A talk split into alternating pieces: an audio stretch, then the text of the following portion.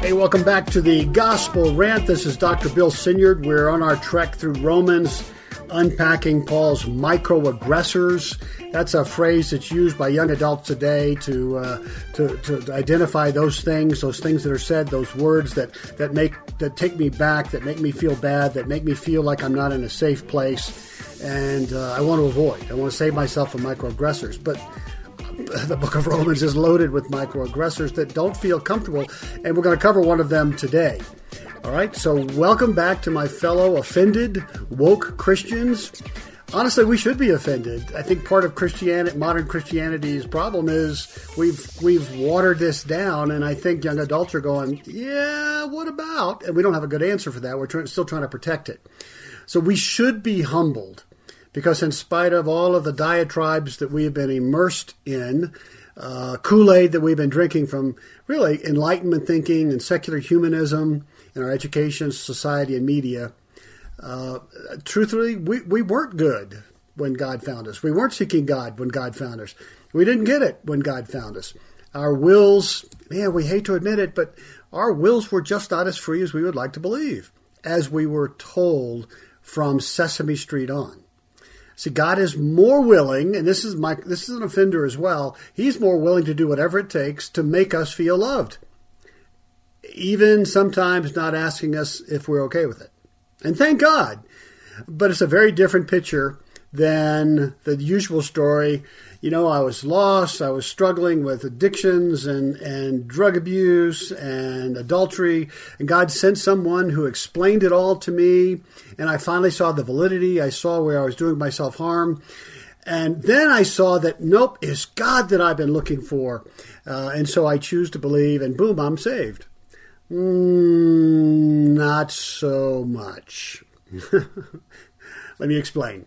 We're looking at Paul's spiritually woke point of view in Romans, and we're, we're, willing to admit that it's offensive to we modern Christians, and it's offensive to anybody, but I think in modern secular humanistic Christianityism, it's even more offensive, and frankly, it's just humiliating. In Romans 4, where we pick it up from the last podcast, Paul takes us back to Abraham.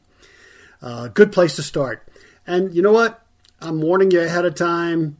You might just be offended here. If that's a problem, you may want to check out uh, something else. So Romans 4 1 to 3. What then shall we say that Abram, Abraham, our forefather, discovered in this matter? If in fact Abraham was justified by works, he had something to boast about, right? Justified meaning saved, converted, born again. But, Paul writes, not before God, what does Scripture say? Abraham believed God and it was credited to him as righteousness, quoting chapter 15 of Genesis. So, I remember Sunday school. I'm a little old, but I remember God looks around the nations, right? This is after the flood and the scattering, and finds one man of all the pagans who was godly and righteous. He. Uh, uh, who was seeking God, who was seeking Yahweh, who would, who would be willing to hear and bow to Yahweh, Abraham or Abram. And, and it's implied that he must have been a worshiper of a single deity or was willing to shift if a better offer came along. Uh, so he was a pre believer believer or a pre Jew Jew, a pre circumcised circumcised. Or maybe the way to see him, if we're sloppy in Sunday school, was, was that you know, he wasn't a Yahwehist, but he was a good man in his culture, in his context. He was righteous in his dealings, beloved by his neighbors, you know, something like that. He wasn't a politician. okay, too soon. Uh, we have to explain what God saw in him that differentiated him from the million of other pagans of his day, right? I mean, some, we got to understand why him.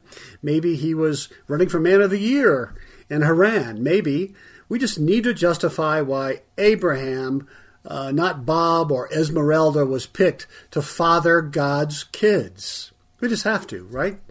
I want to know.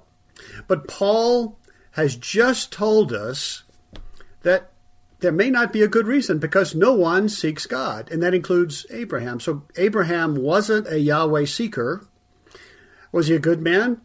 Well, you know, later we'll find out that he pimps out his wife twice to uh, pagan leaders.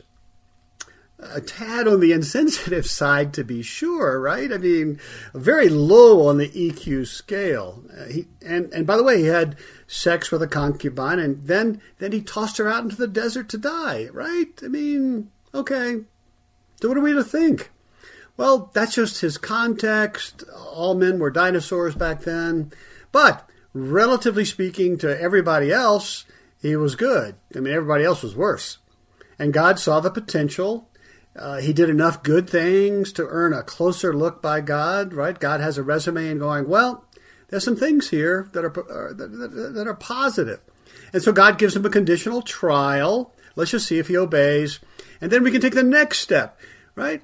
And so getting him to pack up and move the family is the ancient equivalent of speed dating.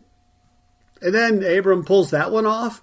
And so, based upon a successful trial, God hires him, uh, uh, uh, marries him, and credits it to him as righteousness, which, you know, we often teach it as the ancient equivalent of a positive performance review that leads to a promotion, right? So now you go from probationary righteousness to full bore righteousness. Well, no. No, no, none of that's None of that's in the text. Right?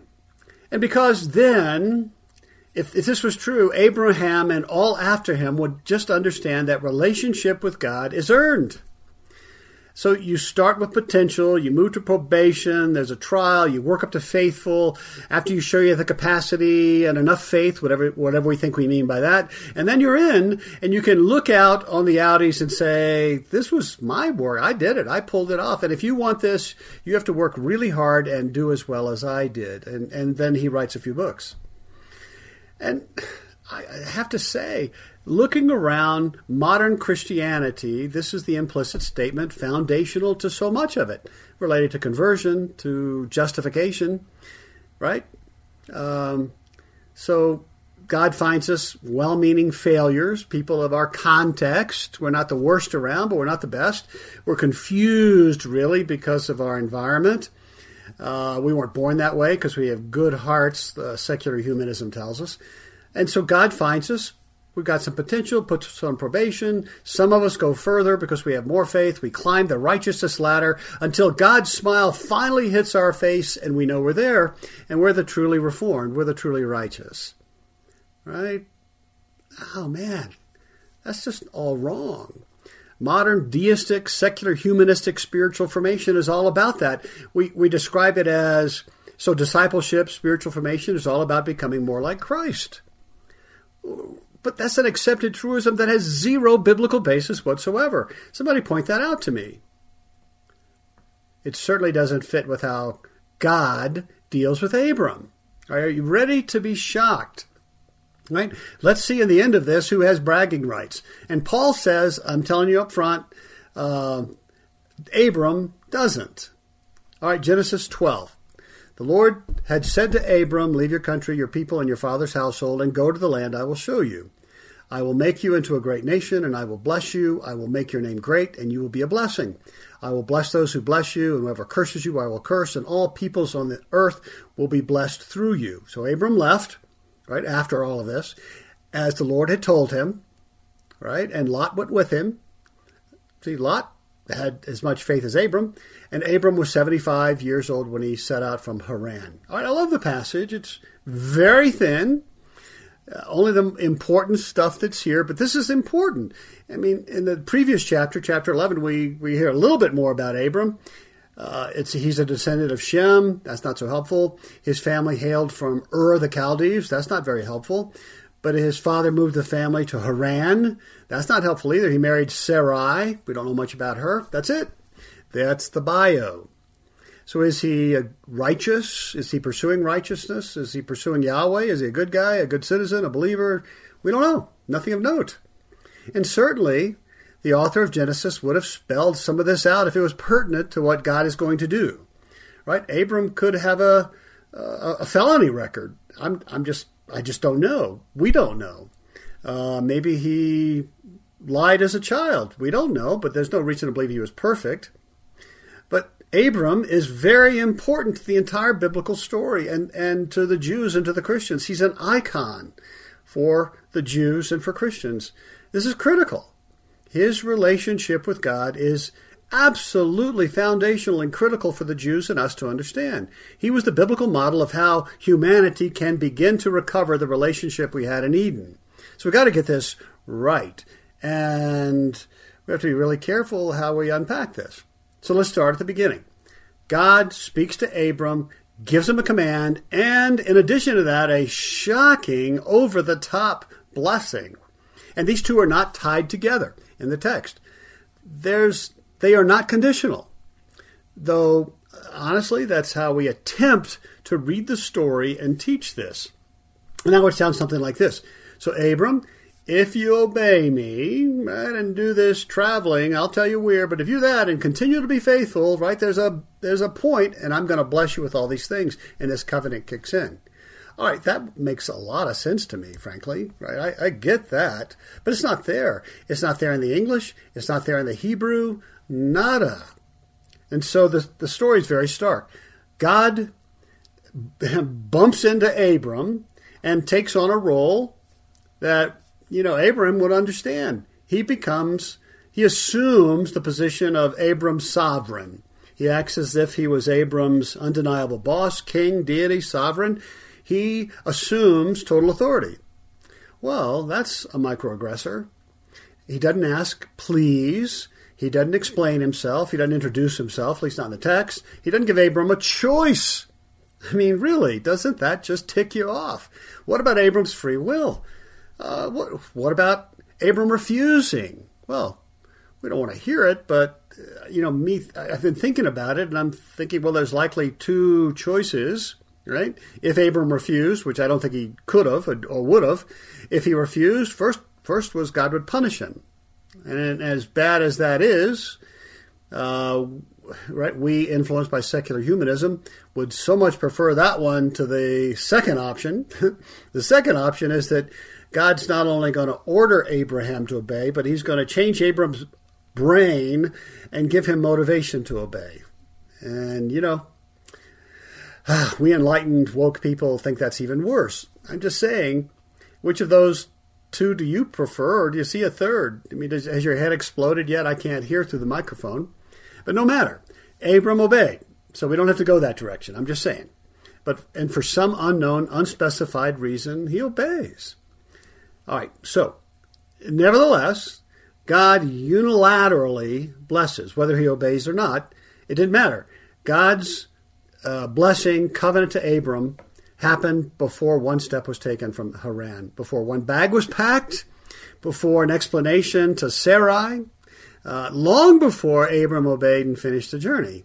Again, we often teach it that God responded to Abram's faithfulness, but that's not the order.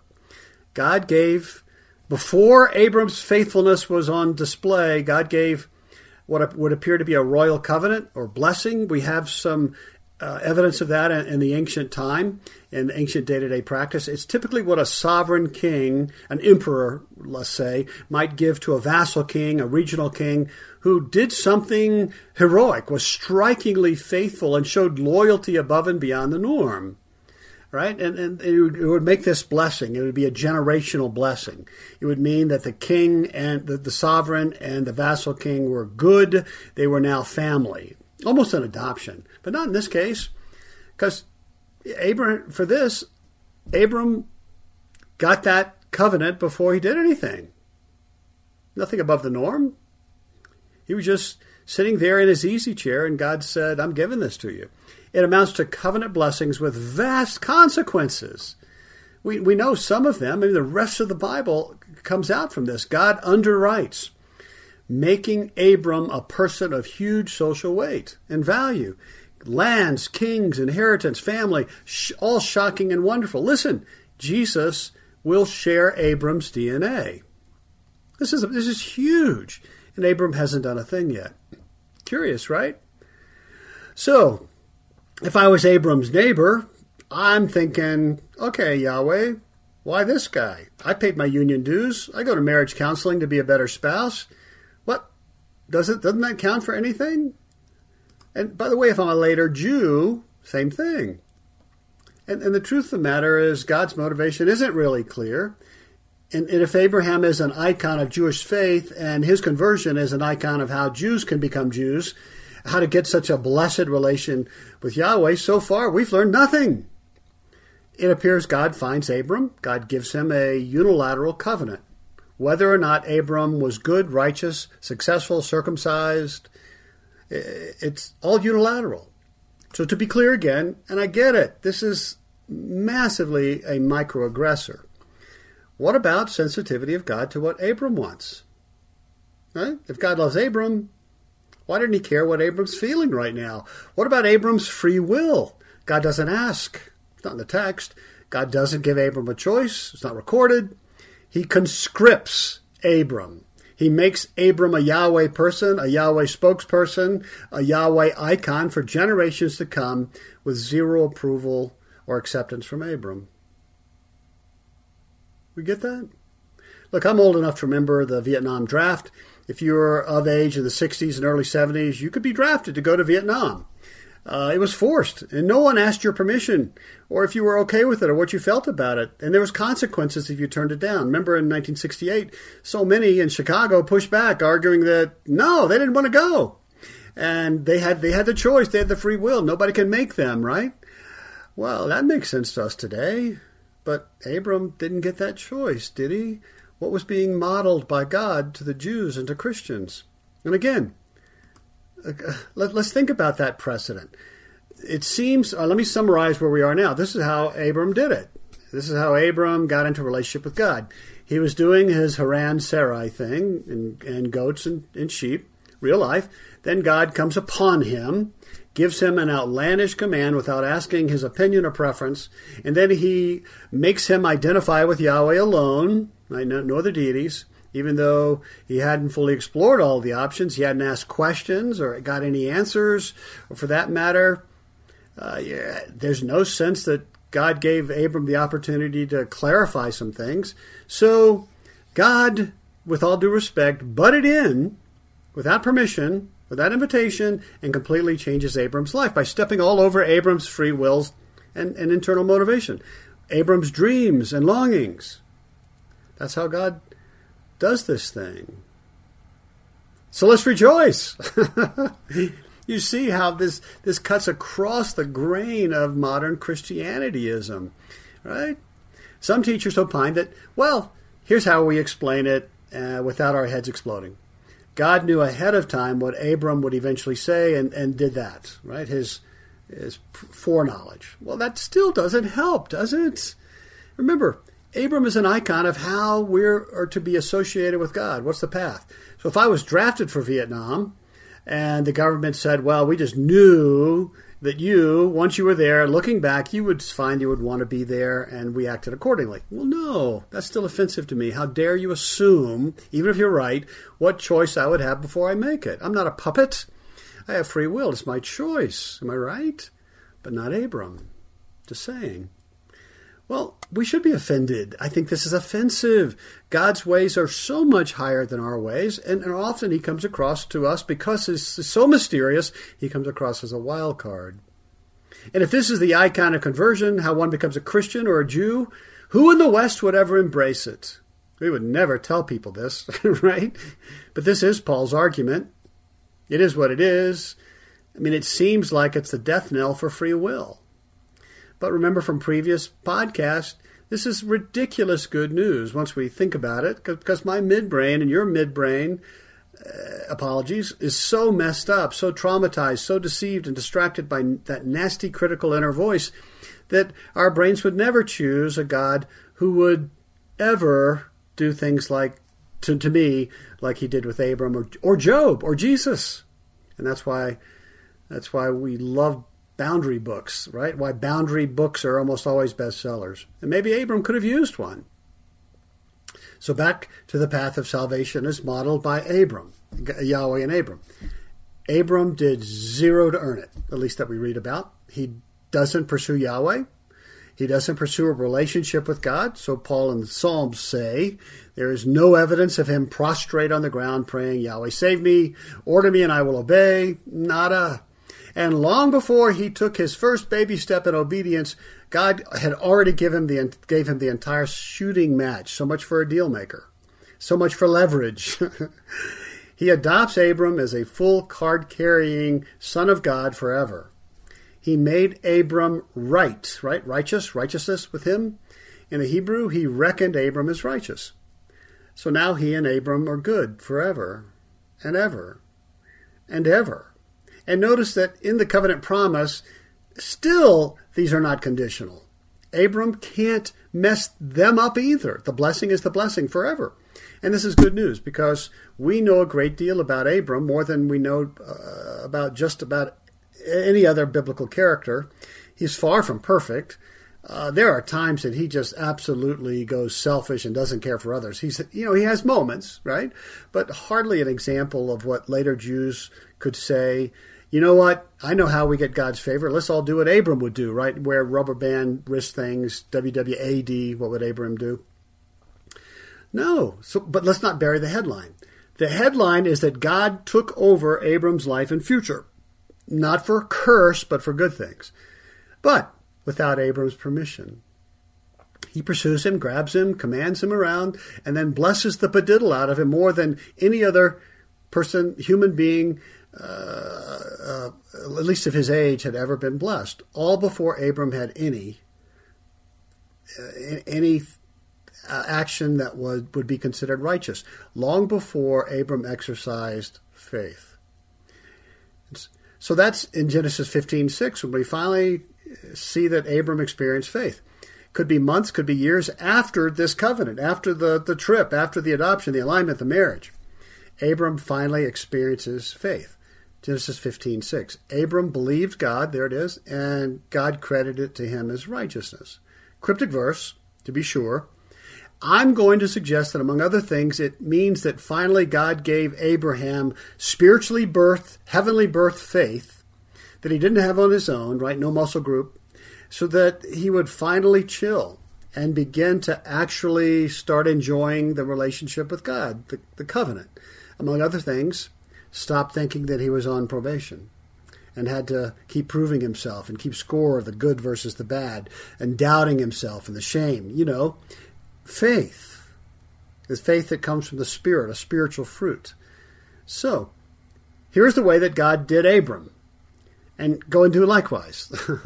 God pursued, God found, God ordered, God blessed, God adopted permanently and underwrote the everlasting nature of his favor and devotion and love without any conditions that would ever cause a breach, meaning God would always love and adore Abram, even when he treated Sarah and others so badly, when he doubted God's favor, when he made bad business decisions, God and he would be good.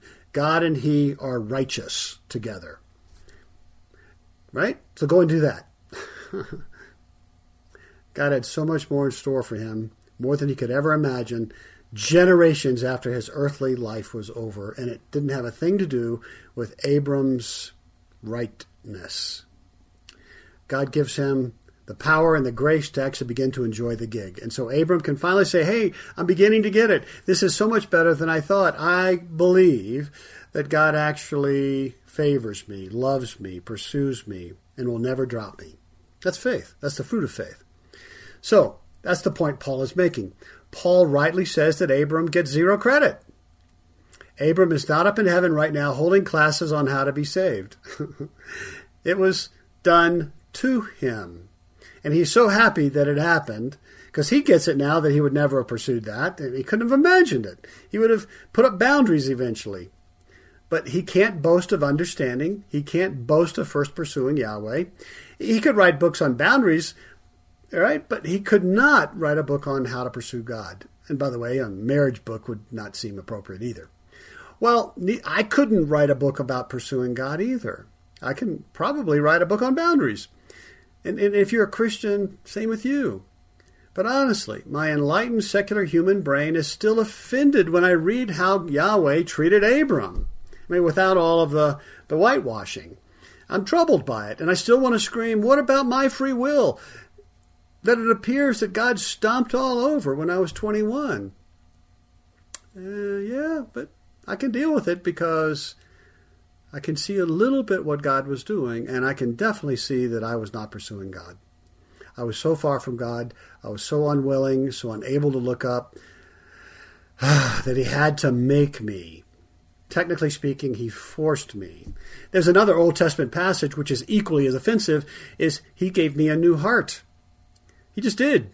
He didn't, you know, I, I didn't investigate the the surgeon uh, you know, see where the surgeon graduated. I, I, didn't check with my insurance to see what, what, what coverage I had. I didn't get a second opinion whether I needed a new heart or just needed this one clean. I didn't talk about rehab uh, because he knew I was in denial. The operation was forced on me, and my will wasn't free. And it was a life and death thing. So he loved me so much before I knew it, long before I felt any love for him, he gave me a new heart. And I'm so grateful now and, and I only know a fraction of the eternal benefits. So let me summarize by saying that what happened to Abram is the very same thing that happened to you. If you're offended, deal with it. Um, one way or another, dance because it's the most amazing thing, and Abram would tell you that if he could talk to you. And if you still struggle, if your midbrain is going, wait about what about my free will? This seems so oppressive, so fascist this would be a good time for you to do the dance. We designed it for people just like you and me. There are seven very powerful online interactive mini gospel presentations to to Abrams of the world to f- begin to feel the love of God sooner rather than later and that is the point of the covenant so that Abram would begin to actually feel God's favor and you too. Check it out www.the-dance.org you won't regret it. All right, that's enough for now. I hear heads exploding all over the country. We will see you next time on the Gospel Rant.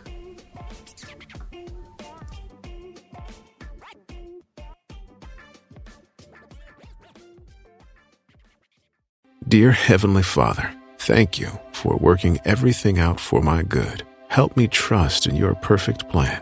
Amen. Father, thank you for loving and caring for me.